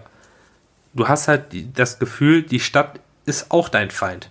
Mhm. Was sie ja auch ist, in, also in der, äh, in, der Ideole- Ide- in dem Gedanken von Batman oder der Batman-Reihe. Und das, finde ich, drückt halt mehr aus äh, als in drei, Teil drei von BioShock. Okay. Ja gut, ist halt, das ist halt wirklich Geschmackssache. So, du stehst halt eher auf dieses, auf dieses dunkle, voll auf die Fresse. So, ich ja. mag halt dieses... Dieses helle, ähm, ja, so, schon, schon so fast römisches, römische, römische Design, so ein bisschen. Du bist da perfider. Ja, ja.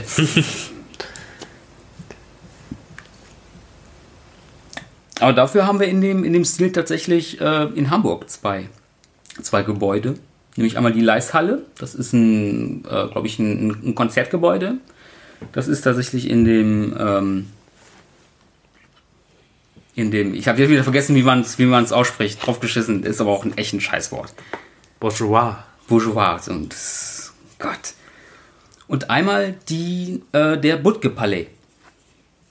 Ebenfalls in Hamburg. Das Rathaus von, das Rathaus von äh, San Francisco ist in dem Stil gebaut. Das Rathaus von Paris. Die New York Pu- Public Library. Und das Metropolitan Museum of, of Arts.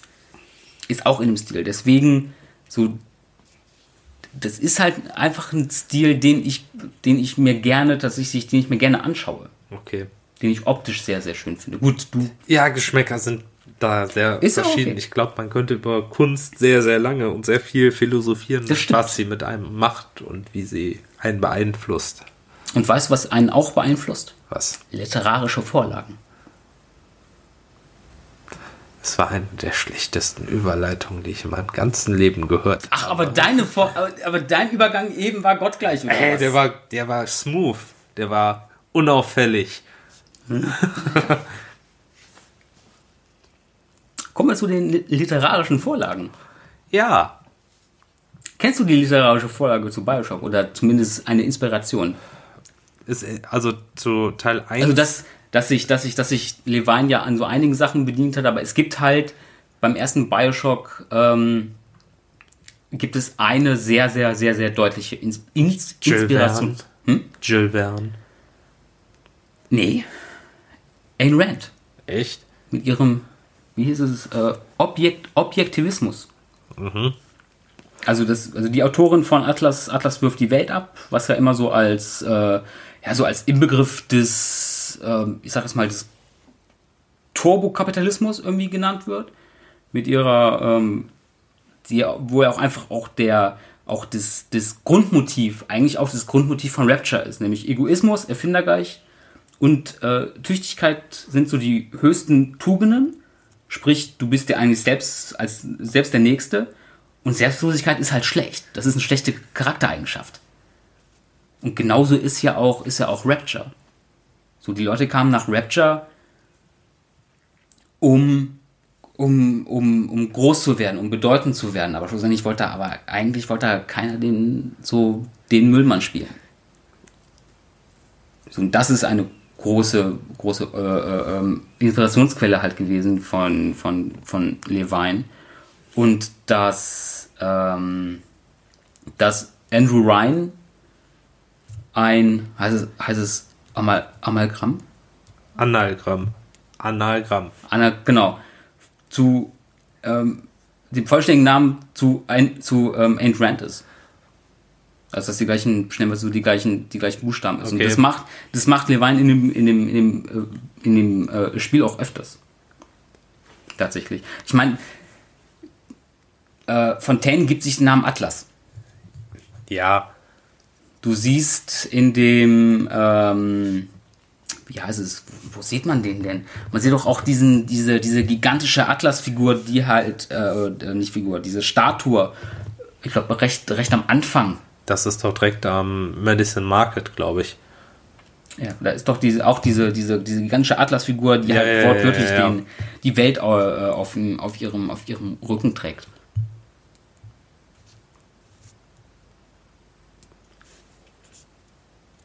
Genau. Und die Inspiration tatsächlich zu BioShock Infinite, muss ich sagen, ähm, mal gucken, ob du drauf kommst. Ich sag direkt, ich komme, ich bin nicht drauf gekommen, ich musste es mir auch tatsächlich anlesen. Also ich bin nicht selbst drauf gekommen. Okay. Aber wenn man drüber nachdenkt, ist es, ist es komplett logisch. Was? Das ist der Zauberer von Oz.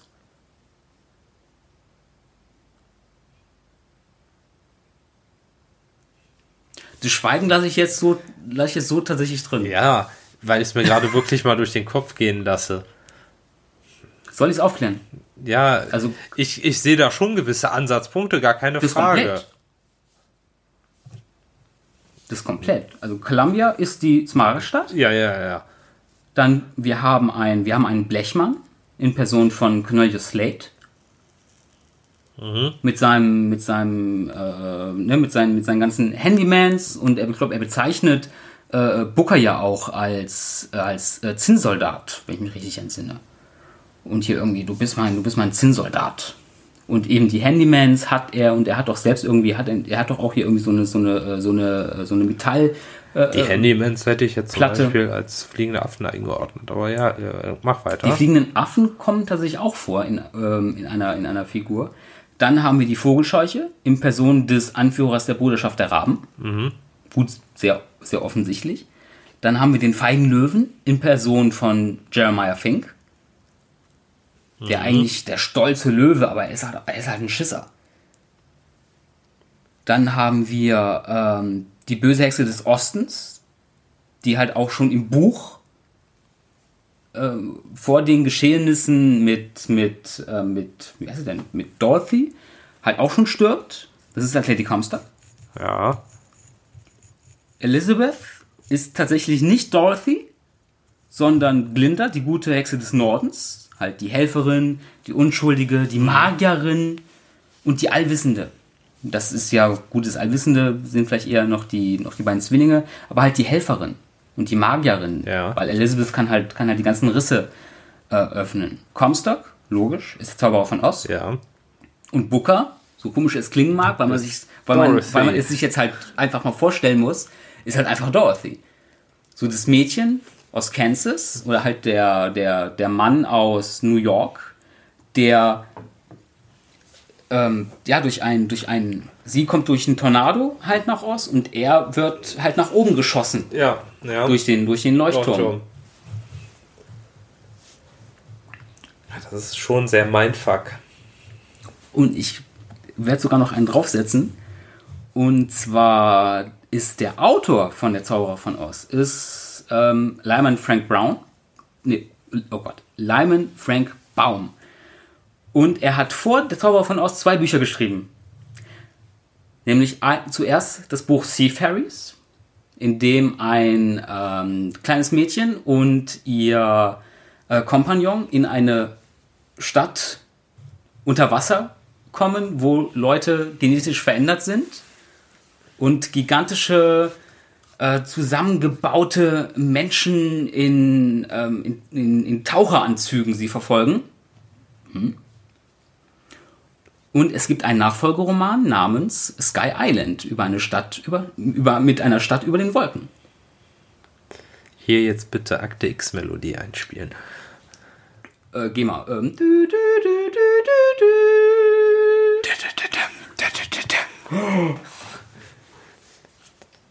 Und jetzt hier einmal bitte äh, X-Factor einspielen. Glauben, glauben Sie die Geschichte, die wir Ihnen gerade erzählt haben? Ja. Oder haben wir uns ich das nur ausgedacht? Ich habe es mir nicht ausgedacht. Die Bücher geht in die Bücherei. Also eine Bücherei ist ein Ort, ähm, da kann man sich Bücher ausleihen. Also nicht aufs iPad ziehen, sondern tatsächlich, das sind Bücher mit Seiten und mit Druckerschwärze. Da sind Buchstaben drauf und, und Zahlen. Die geben Wörter. Daraus entstehen dann Sätze und das ist dann ein Buch. Das muss man auch nicht am Akku haben. Genau, das muss man nicht aufladen, kann man immer bei sich haben. Das ist ein Buch. Und äh, ich bin mir sicher, dass es, dass es Sky Island und äh, Seafaries, ich weiß gar nicht, ich habe nicht nachge, nachgeprüft, ob es davon deutsche, deutsche Ausgaben gab. Ich weiß nicht. Notfalls Amazon Punkt com.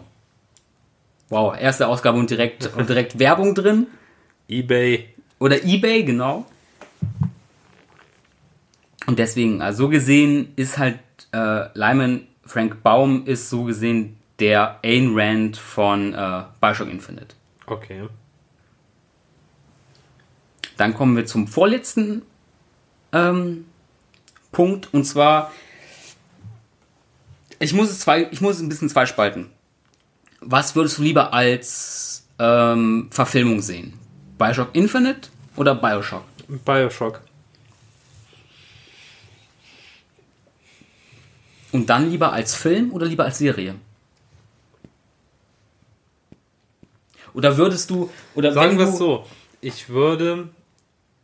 Wenn du auch beide Spiele... Ja, ja.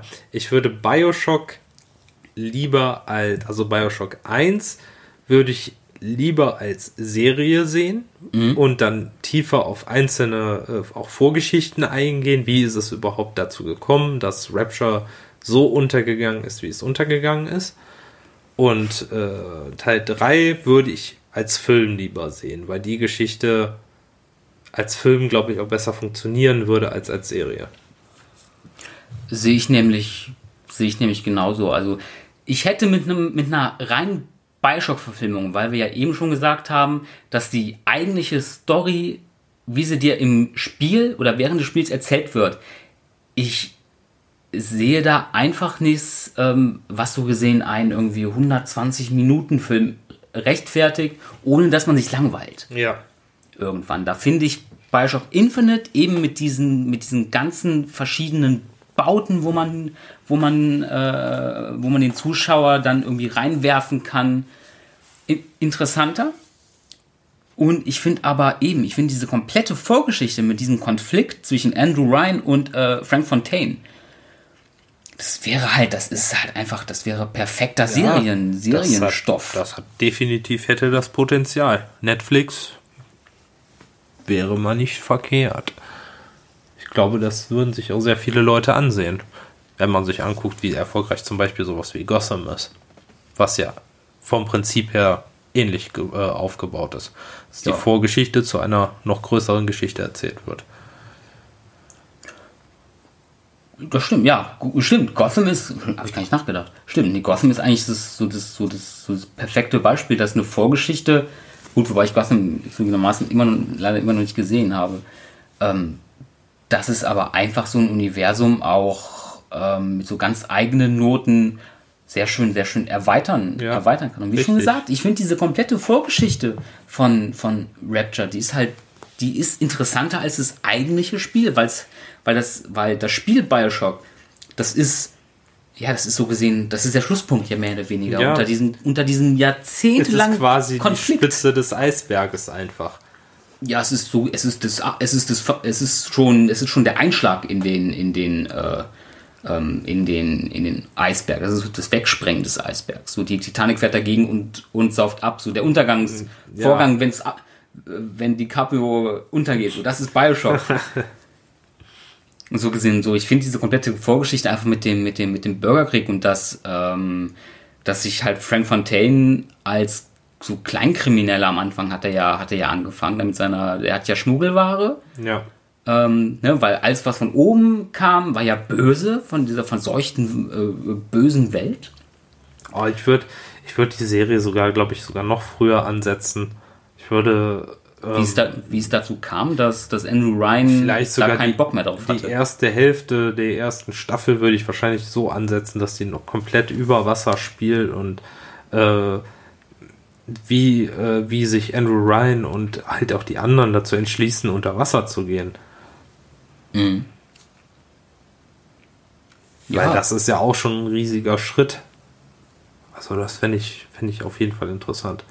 Wie es Andrew Ryan einfach, gesch- einfach geschafft hat, da diese, ich glaube, äh, es sind ja irgendwie drei mal drei Kilometer, irgendwie, also erstmal auf die Idee zu kommen, okay, ich mache es, dann wie er es geschafft hat, einfach eben diesen, diesen gigantischen Komplex da unten zu bauen. Ja. Und dann wieder, wie er es geschafft hat, wie hat der, wie hat er das denn verkauft? Ja gut, okay, er, war, er hat es wahrscheinlich verkauft nach dem Motto, hey, hier könnt ihr machen, was ihr hier, wollt. Genau, hier könnt ihr, hier könnt ihr groß werden, hier habt ihr keinen Staat, der euch irgendwie äh, immer, auf die, immer auf der Tasche äh, liegt und euch zu sagen hat, so, jetzt macht ihr aber das, jetzt macht ihr das und jetzt zahlt ihr noch bitte schön Steuern. So, nein, hier könnt ihr einfach euer Leben leben. Ja. Ja, stimmt schon. Das... Das, ach, das wäre das wär schon, das wär schon interessant. Und deswegen, und als Film wäre es halt einfach, wäre es halt einfach verschenkt. Ja, richtig. So, da bietet sich BioShock, äh, BioShock Infinite t- tatsächlich besser für einen Film oder, oder sag mal, ich sag mal, zu, oder zumindest noch für eine, für eine, für eine Miniserie. Ich weiß nicht. Weil als Film würde ich es halt, ach, ich weiß nicht, da müsste man, glaube ich, auch irgendwie. Da, glaube ich, würde ich als Fan irgendwie zu sagen, da wäre mir die Gefahr irgendwie zu groß, dass man dann dazu äh, schnell irgendwie durchhetzt. So, jetzt kommen, müssen wir dahin, jetzt müssen wir dahin, ja, jetzt müssen aber wir dahin. Auf der anderen Seite, bei welcher Geschichte würdest du denn da in die Tiefe noch groß gehen wollen?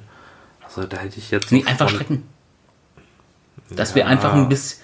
Ich meine, ich, mein, ich habe das Spiel durchgezockt, glaube ich, in...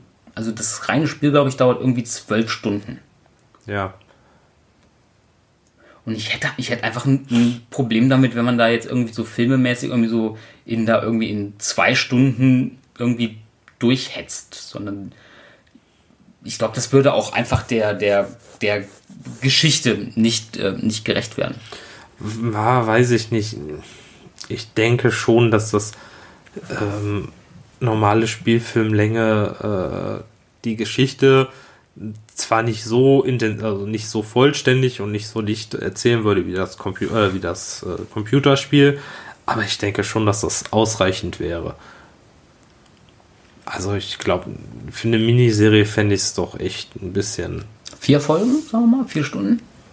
Ja, ich weiß nicht, ob... Ich habe halt, ich meine, ich habe persönlich so Probleme mit Miniserien, weil es ist so nichts Halbes und nichts Ganzes für mich. Darum, ähm, etwas Ganzes, etwas Ganzes ist es, ist es, ist es schon. Also wenn man wenn es halt einfach, ich meine, streng genommen ist, ja gut, nee, nee, Black Mirror ist ein, ist ein, ist ein, ist ein Scheißvergleich, weil es nicht ja alles ab, das ist, ist ja alles in sich abgeschlossen. Ist ja in sich abgeschlossen. Ähm, aber nee, mein Sherlock ist auch, obwohl, na doch, na, obwohl Sherlock, ich hätte jetzt noch Sherlock gesagt, es sind auch immer drei Folgen. Ja. Mit drei, mit drei Stunden. Und da bauen die Geschichten auch mehr oder weniger auf, aufeinander. Ja, okay, auf. Der rote Faden ist Moriarty und äh, naja, gewisse Anspielungen auf Irene Adler, aber sonst du kannst jede einzelne Sherlock-Folge unabhängig von der anderen gucken, würde ich fast sagen. Uh. Mhm. Ja, nicht, ja. Auch nicht wirklich. Ja, okay, es gibt schon ein großes Hauptmotiv, was verfolgt wird. Ja, hast du schon recht. Aber in jeder, in jeder, in jeder Staffel. Nee, also... Willkommen im also, großen Sherlock-Podcast. Also, aber der kommt auch noch. Ich muss wirklich sagen, nee. Also das ist, das ist für mich ein normaler Spielfilm à la... Okay, ja, das wäre jetzt ein schlechtes Beispiel, wenn ich sagen würde, à la der schwarze Turm. Das ist ein sehr schlechtes Beispiel, ja. Ja. Oh Gott. Ja, aber jetzt mal ohne Scheiß. Aber ja, natürlich, auf, die Gefahr auf, auf besteht dann, dass es ein, ein schwarzer es, Turm wird. Ist es ein perfektes Beispiel. Weil das, weil genau vor diesem schwarzen Turm-Effekt hätte ich mich bei einer BioShock Infinite-Verfilmung echt Angst, dass man in, äh, so wie ich, in Minute zwanzig irgendwie unbewusst wegpennt, in Minute fünfundvierzig aufwacht und denkt, oh, und denkt, zum Glück habe ich nichts verpasst. Und man, ne, Moment, und hast du gesehen? Nein. Immer noch nicht, weil ich nur Negatives gehört habe und mir er, das eigentlich nicht versauen möchte. Er ist auch, er ist auch, er ist auch wirklich schlecht. Aber ich bin halt, ähm, ich bin halt wirklich irgendwie nach zwanzig Minuten, warum? Ich bin halt einfach eingeschlafen, bin zu Minute fünfundvierzig irgendwie wieder aufgewacht und war an einem Punkt, wo ich mir dachte irgendwie so, wie sind wir denn jetzt dahin gekommen? Und habe dann zurückgespult. Und was die in diesen zwanzig Minuten da reingepresst haben. Einfach, das hätte für einen komplett eigenständigen Film gereicht. Und, und die sind da wirklich, die sind durch diesen Stoff durchgehetzt. Ja. Und das wäre auch einfach, das wäre, um die Brücke zu, zu unserem Thema zurückzuschlagen, das wäre einfach auch meine Angst bei einer BioShock Infinite-Verfilmung. Kann ich voll und ganz nachvollziehen. Dass man da einfach durchhetzt. Und deswegen sage ich, es muss ja keine Serie sein, weil ich glaube, für eine Serie ähm, hat das Ding einfach zu wenig... zu wenig, äh, zu wenig, da ist zu wenig Fleisch dran. Aber wenn man sagt, okay, wir machen irgendwie so drei, vier Folgen zu sechzig Minuten. Weil selbst zwei Filme wäre so, wo willst du denn da mittendrin? Oder, ja, ja doch, an, an die zwei Filme, äh, an die zwei Filme Möglichkeit habe ich nämlich jetzt auch gerade gedacht und war auch gerade beim gleichen Gedanken wie du, wo willst du den Cut machen? Wo willst wo, du den Cut machen? Wo machst, wo Wo holst du den Cliffhanger her, den du äh, brauchst, damit die Leute sich auch noch Teil zwei angucken? Richtig, du kannst so gesehen, du könntest den ersten Film nicht damit enden lassen, dass Booker so gesehen El- Elizabeth befreit. Das war mein erster Gedanke. Nee, das geht aber nicht. So, das wäre, das wäre halt, also mehr oder weniger, das wären dann super schöne, aber auch super langweilige so zwei Stunden gewesen und danach, oh fuck, jetzt müssen wir alles in die restlichen zwei Stunden. Richtig, ja. Äh, ähm, nee, da hast du schon recht. Ich bin nämlich auch gerade am Überlegen, wo da ein guter Cut-Punkt wäre. Du aber kannst fast keinen guten Cut-Punkt machen. Deswegen sage so ich, deswegen sag ich lieber, selbst bei BioShock Infinite, so lasst euch Zeit. Ihr habt in einer Miniserie, macht einfach. Aber, in, das, aber selbst in zwei getrennten Filmen wäre es halt einfach Schwachsinn, weil man nicht wüsste, wann cutten oder wann kommt einfach dieser, dieser Bruch, Cliffhanger. Aber ich glaube, das ist auch der Grund, warum es, es bis heute keine Verfilmung oder keine Serienadaption oder sonst was in einer Form gibt. Also zumindest für Teil drei. Ich glaube, ich glaube, ich glaube, ich glaube, glaub, das wird auch nicht kommen. Obwohl ich das Setting, das Setting würde ich für eine Serie tatsächlich für sehr, sehr, sehr interessant halten. Nein, im, gerade in Bezug auf... Ähm, weiß ich eigentlich, worauf ich hinaus wollte. Ich glaube, das ist auch der Grund, warum äh, diese Verfilmung, die geplante äh, von Teil eins von Verbinski bis sich heute bis heute nicht realisiert hat, weil es einfach nicht der Stoff für einen Film ist. Man ist da falsch reingegangen, meiner Meinung nach. Man hätte hätte man eine Serie geplant, wäre das was anderes gewesen. Ja gut, ich glaube, der Film ist deswegen nicht zustande gekommen, nicht weil sie es nicht machen wollten, sondern weil sie Verbinski kein R-Rating geben wollten. Auf abgesehen, abgesehen davon, Verbinski hätte, hätte darauf bestanden, dass das Ding unter Wasser gedreht wird und das hätte einfach ein fünfhundert, fünfhundert Millionen Budget äh, verschlungen. Aber ich glaube, der Hauptgrund war tatsächlich, dass sie, ähm, dass Verbinski gesagt hat, okay, ich glaube, Fox war das, ich weiß gar nicht, nur was ist immer Fox. Ja. Dass man äh, Verbinski einfach gesagt hat, pass auf, Alter, du bekommst einfach kein R-Rating. Du, du kannst hier keinen harten Film machen, wo irgendwie wo Köpfe zer, äh, zerspringen und, und deformierte Leute irgendwie, irgendwie auftauchen. So, ich, wir, die wollten einen Fluch der Karibik mit P G dreizehn maximal Und Verbinski wollte aber, der wollte einfach der, der Seele des Spiels treu bleiben, der auch einfach diesen Punkt der Gewalt hat. So, man kann die Gewalt ja nicht aus, nicht aus, nicht aus Rapture, ich meine, Rapture wurde auf Gewalt mehr oder weniger äh, ja, ja, nicht, nicht gegründet, aber, aber es, es war halt einfach... Ist es aber auch eine Frage, wie explizit muss ich etwas darstellen und ähm, oh, ich hätte mir schon... Ja, ich sag mal so, bis zu einem gewissen Grad, okay, lass es mir noch gefallen. Ähm, ich äh, ich habe jetzt gerade äh, angefangen, die zweite Staffel von Jessica Jones zu gucken. Da sieht man auch, wie ein Genick gebrochen wird. Ist ja auch. Ist aber auch wieder Netflix. Ja, ist ja. Ja, weiß ich, aber ähm, bis zu dem Grad finde ich das okay, aber also, man muss ja nicht im Minutentakt zeigen, wie ein Big Daddy äh, seinen Bo- äh, Bohrarm durch irgendwelche Körper durchschlägt. Ja, aber du musst es zeigen. Dass es mal gezeigt wird, finde ich ja auch in Ordnung. Aber es muss ja nicht am laufenden Meter sein. Da, das meine ich mit, äh, wie explizit muss ich etwas darstellen. Mhm. Oder wie häufig. Ja, die Gewalt ist aber auch jetzt, sagen wir mal, Die Gewalt ist aber auch nicht das, nicht das Tragende bei BioShock natürlich. Nein, überhaupt nicht. Nur ich kann, ich kann Verbinski aber auch verstehen, wenn er sagt, okay Leute, dann, so gesehen, ihr legt mir eine, ihr legt mir da eine Handschelle an und auf die habe ich halt einfach keinen Bock.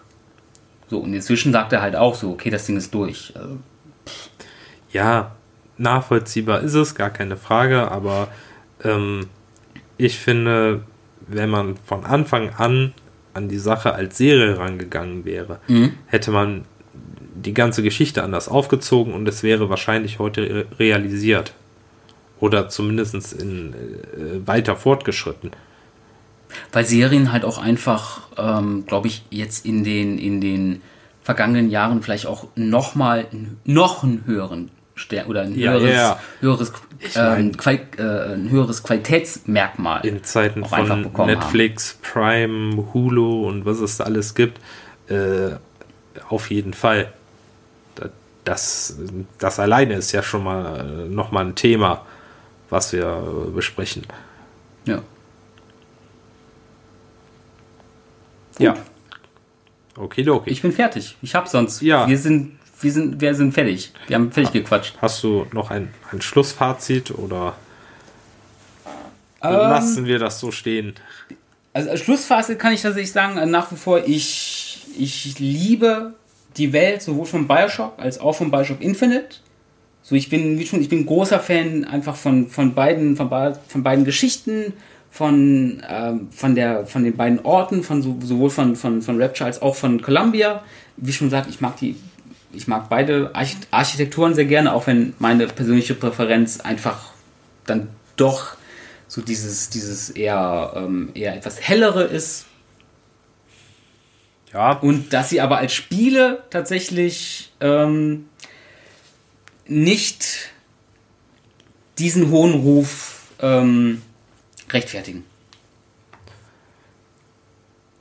Was das Spiel an und für sich betrifft, ist es bei mir genau andersrum. Bei mir ist es genau halt Rapture, was mich mehr gefesselt hat, mehr, mehr in seinen Bann gezogen hat, äh, im Vergleich zu Columbia.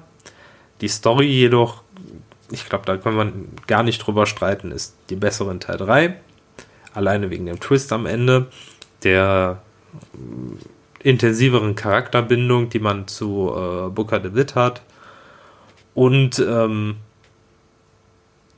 ich finde auch in, in Teil drei ist deine Motivation einfach bis, für, bis zu einem gewissen Punkt nachvollziehbar, bis zu dem, bis zu dem Mindfuck-Moment, wo du dir denkst, Moment mal, scheiße. Ja gut, im ersten bist du ja auch komplett, ne, du bist ja komplett äh, eigentlich ferngesteuert. Ja, eben. Und das kommt ja eh noch dazu. Das ähm, ist so ein bisschen blöd in Teil eins, aber trotzdem alles in allem finde ich die ganze Atmosphäre und äh, alles, was dazu gehört, in Teil eins besser. Ja. Sehr gut. Dann bleibt mir nichts weiteres zu sagen, außer wärst du so freundlich, dich zu verabschieden. Auf Wiedersehen. Tschö.